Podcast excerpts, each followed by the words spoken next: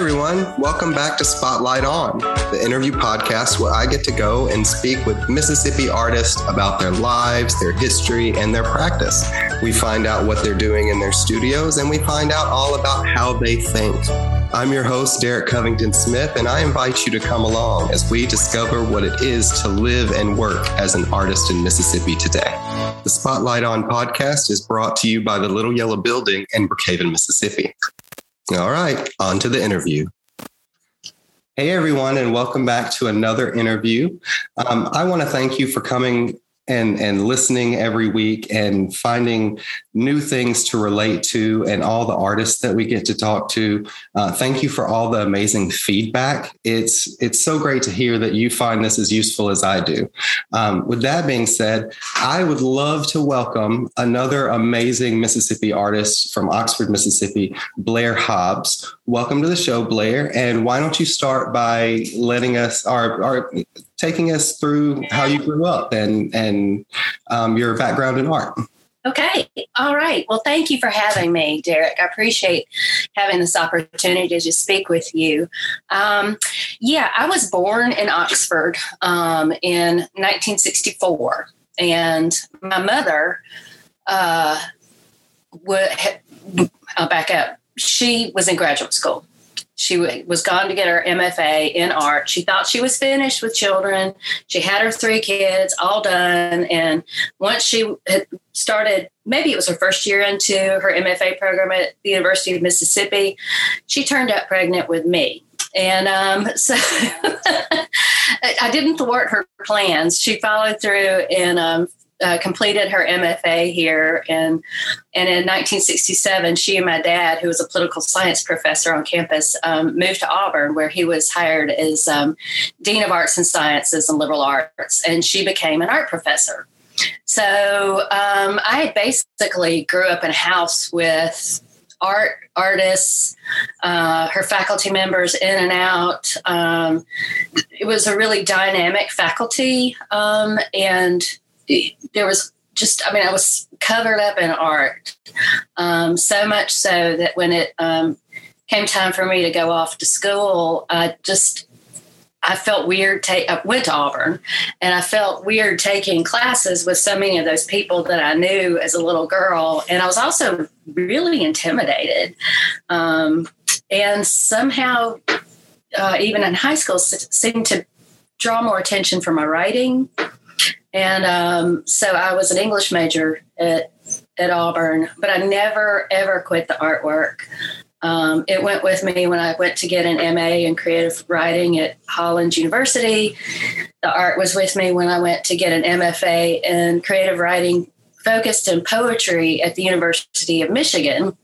And, um, you know, I, I just, it was always with me. It's never any different than communicating with art was never any different than communicating with poetry. It's just something you know, I didn't follow through with the academics in art as much as I did with poetry. And I'm a crea- I teach creative writing now at the University of Mississippi. Um, I was hired back full circle to my hometown, my birthplace, um, and I teach creative writing. But there's always a visual element. You know, we go to the art museum. You know, I, I, it's a for, both are forms of communication and both go back and forth and play together very well.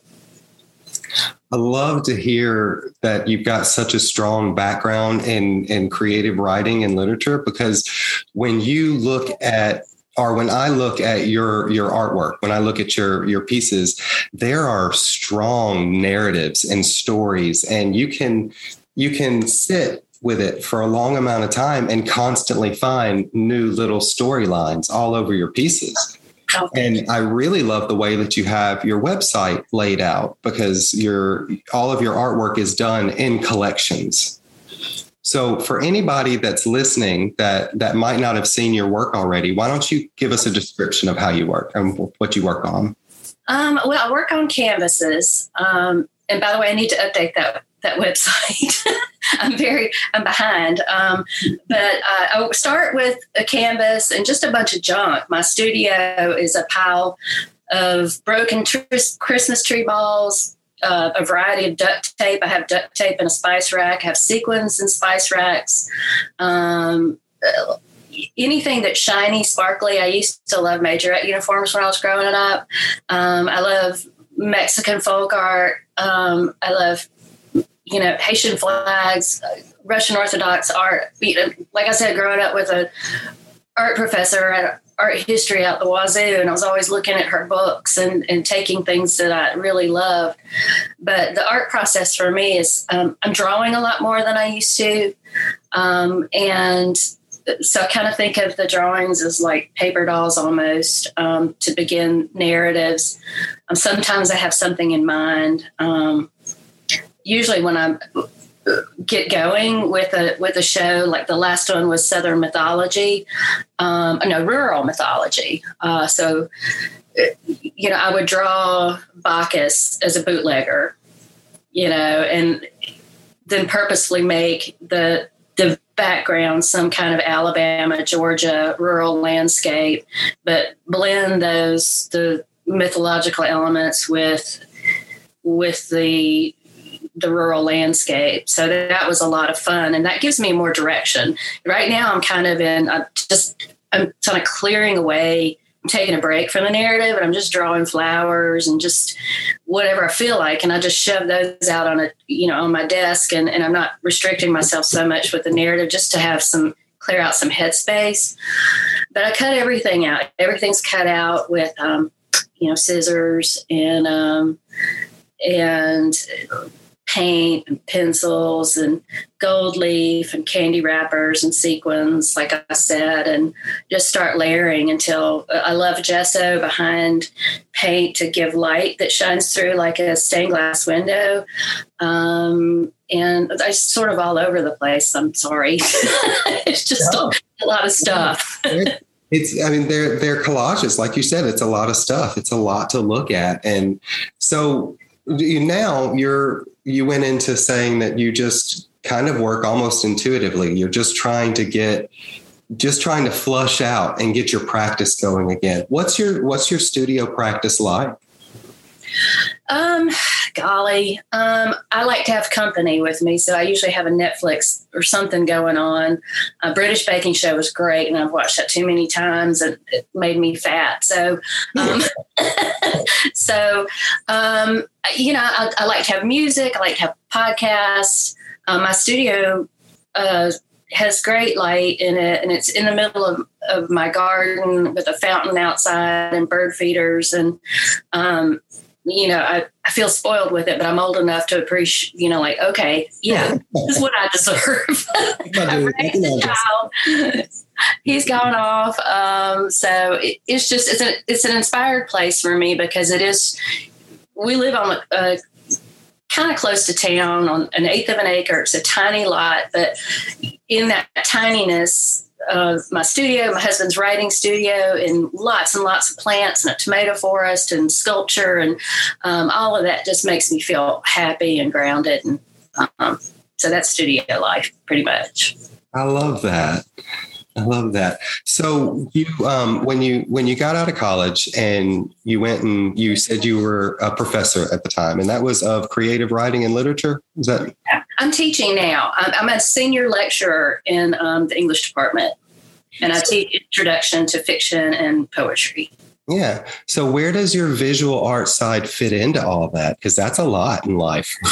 um, well, I take my summers off, um, and um, it is a lot, uh, but I like to stay busy. Um, and it's, it, I love the, the, I love poetry, especially the um, teaching forms and metrics. And um, I, I, never really had drawing classes and, or, you know, the, the proper instruction for that. And I don't know how to teach how to do that, but I do know how to teach um, poetry and, and uh, you know how to create uh, imagery and all the fun things that you can do with words. And I also I take them to the museum. I mean, it's we cross that bridge from uh, writing to art.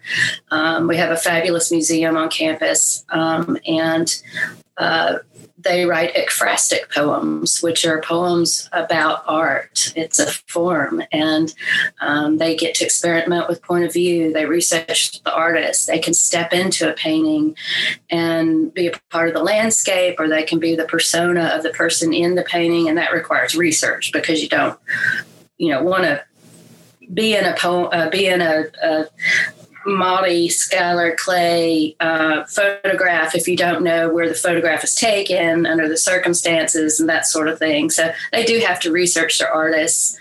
Um, you know, Bill Dunlap's dogs. What what do we make of those? You've got to read about him. Um, and um, so they they learn about. I sneak some learning about art into my my syllabus into the curriculum.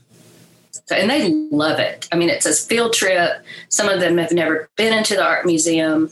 Um, certainly, most of them have never made had a, a communication with art. You know, have gotten so involved with one piece. Um, so, anyway, I I work the art in. Well, with you being so visual and then teaching that side, uh, you know, the, the the vocal side of art and the literary side of art, like what a great opportunity to to be able to give that connection to others you know because that's that's got to be something that you see when you read anything you know you I, I could because uh, for me it's music. Okay. When i um you know my i don't create music but i uh, well I, I, did in high school um, but i was able to get lost in it. That's one of the only things that if i put it on and i find the right songs with the right beats and the right melodies then all of a sudden my thoughts go away and I'm able to live in that moment. And I found a lot that in that moment when my thoughts go away, I have my own art video playing in my head and it builds itself. So I could only imagine that's like tenfold for you with literature and poetry. Oh, it's it's nice, but sometimes it's hard. um, I, you know, I remember making a, a, show for Southside Gallery in Oxford, and and um, I have a show there every other October, and um, it was hot messes in Southern literature, and you know, like you said, it's so fun to get lost in the work, but I was found. Uh, I had probably bitten off more than I could chew. I was reading books just to trace, like, I was reading Sanctuary to trace the color of Temple Drake's hair, you know, just to see what the character looked like. And lo and behold, you know, she had red hair, a dye job at the beginning of the the the novel and as time progressed her dye wore out because she you know she popeye had her she couldn't go get a touch up her hair turned black which is also imagery and symbol and all that stuff but and I got lost in it, but I also felt like somebody needed to give me a PhD when I finished because I was like, you know, plotting through imagery and language is, can be, you know, can work up a sweat. Oh, big time! But how? But it's fun. Yeah, yeah, you get it's enjoyable. It's it's always make sure that when you're doing work, you do something that you enjoy. Otherwise, it's work. right. So, what about your own personal art philosophy? Our our thoughts on art? So, and and it's a that's a really broad question, but I guess I um, what I get at with that is how how do you feel that art should be handled in general? What what do you strive for in accomplishing with your art? Well, um, I don't know. It's just sort of an itch I have to do. You know, I feel compelled to do it. But about just art and the big picture has changed a lot since I've grown older. Um, I I must say I was very insecure for a long time about it, and um, you know, just that thing about not having it. I'm an academic person, and I don't have a degree in art. You know, I was an art minor in in college, but you know, um, so feeling insecure, insecurity is a really bad little little gremlin, and um, I think it it hindered me from appreciating appreciating other artists as much. And um, once I let go of that and just taking it in, I, I just what I love about art more than anything is is looking at other artists um, and um, taking in what they do. I just I was in a show uh, had a group show in Atlanta um, at Spalding Nix Fine Art, and uh, and uh, Carlisle Wolf Lee uh, showed too, and and I was spending a lot of time looking at her work. It's changed the way I look at trees. It's changed the way I look at nature. You know, it's made it richer for me. Just looking at her art has given me new eyes. Um, and you know, I follow. I listen to your podcast with Adrienne uh, Brown, David, yes. and um, she, you know, I love to watch her series on Instagram, and it, there's expressions on her daughter's faces, and you know, it just, I don't know, it does something to to the human part of me. It makes me feel more awake. Yeah, and yes, yes, to every bit of that. Imposter syndrome is a real thing, um, and it's something that unfortunately I think that everybody, unless you are just born with that blessed narcissistic gene that you can just push through and and and believe whatever but the majority of us we we go through an imposter syndrome where we think that we don't know anything or we're not good enough to be doing what we're doing. Um, and it's luckily we get to hear you know things like this and artists like you who say yeah i go through that too and that's so relatable to help me and others get past their own so thank you for being forward with that. I really appreciate that. You're welcome. So what are you working on now? What I'm working on now um, is my husband. I'm married to John T. Edge, who's um, a writer and writes about uh, Southern food. And um, he and I are just now going to our first Sonny and Cher gig um, where we're speaking as a couple. um, I think we're practicing retiring. You know, one day hopefully we'll be able to retire and we can go on the road. Um, but we're going to. Um, a half mile farm in Highlands, North Carolina, and um, I'm gonna haul up a bunch of artwork and so I'm working on that. You know, my my flowers, my little bits of nature, some of the rural mythology left over, um, and uh, oh, and I've been working on some sort of Rodin studies um, of art of um, flower arrangements, and I'll take those.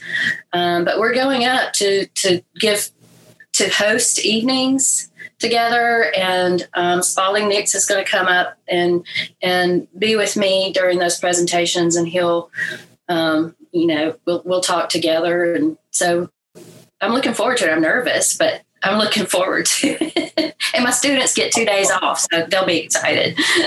that sounds like a lot of fun. Yeah. I would be looking forward to that too. Blair, why I, I, got just a few more questions for you, and and I'll let you go. Um,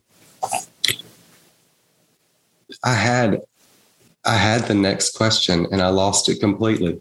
I'm sorry if I talked it out of you. No, no, I do this all the time. You you see, you should see me trying to leave the um, the shop during the day because every time I hit the door, I have to turn around and grab keys, but I forgot those keys, and then I have to grab the other ones, which I have.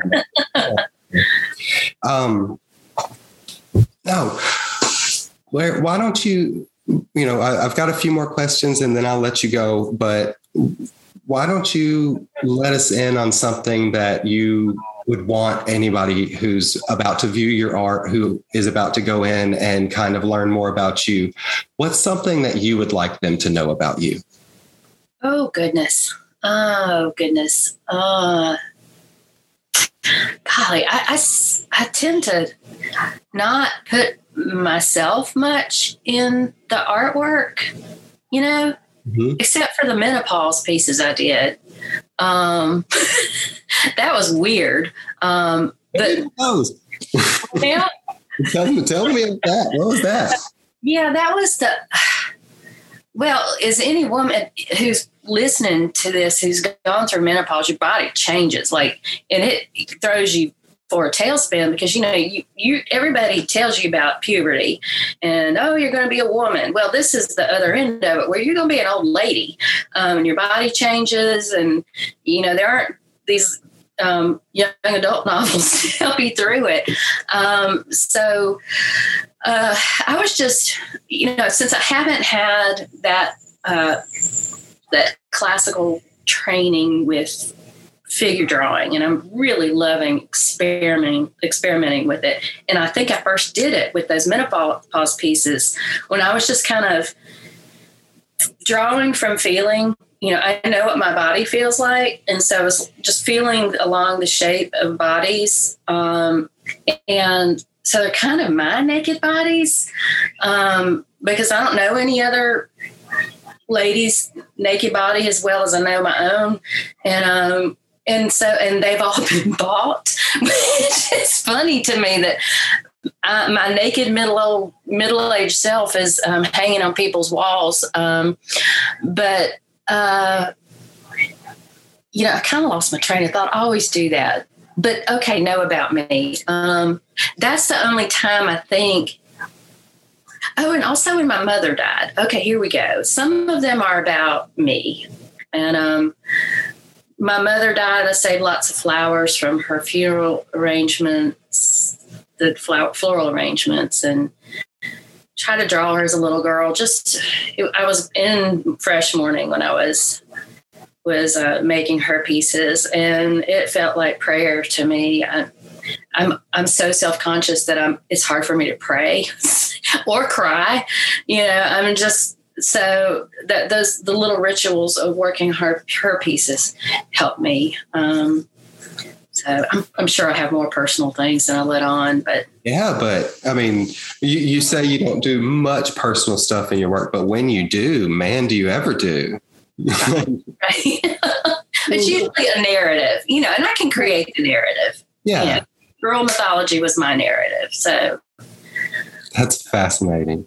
Well, for anybody who is coming up behind you, or for you, as, would you give yourself as some advice? Oh, let me rephrase all of that because that came What would be some advice you would give to you as your younger self coming up as an artist and, and getting ready to go into the big world? Let go of that gremlin I mean, that insecurity, the golly, um, it, it, it, can, it's your biggest roadblock and it only belongs to you.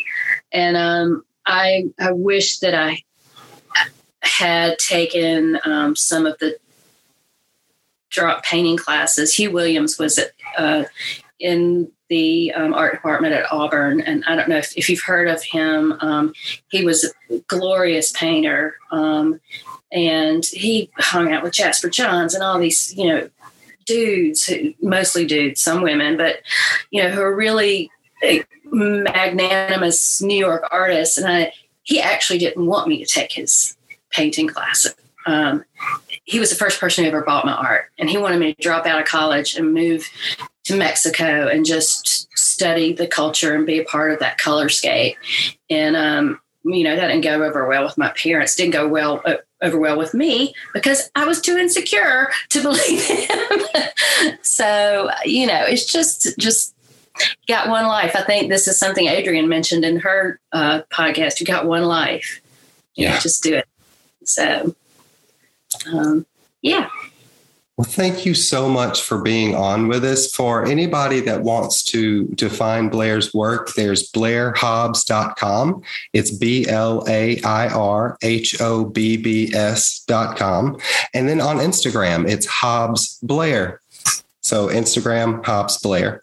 Blair, thank you so much for being with us and sharing about your life and just everything that you go through to create what you create. I really appreciate it. Oh, thank you, Derek. It was an honor to speak with you. For everyone else, thank you for joining us, and we'll talk to you again next week. Bye.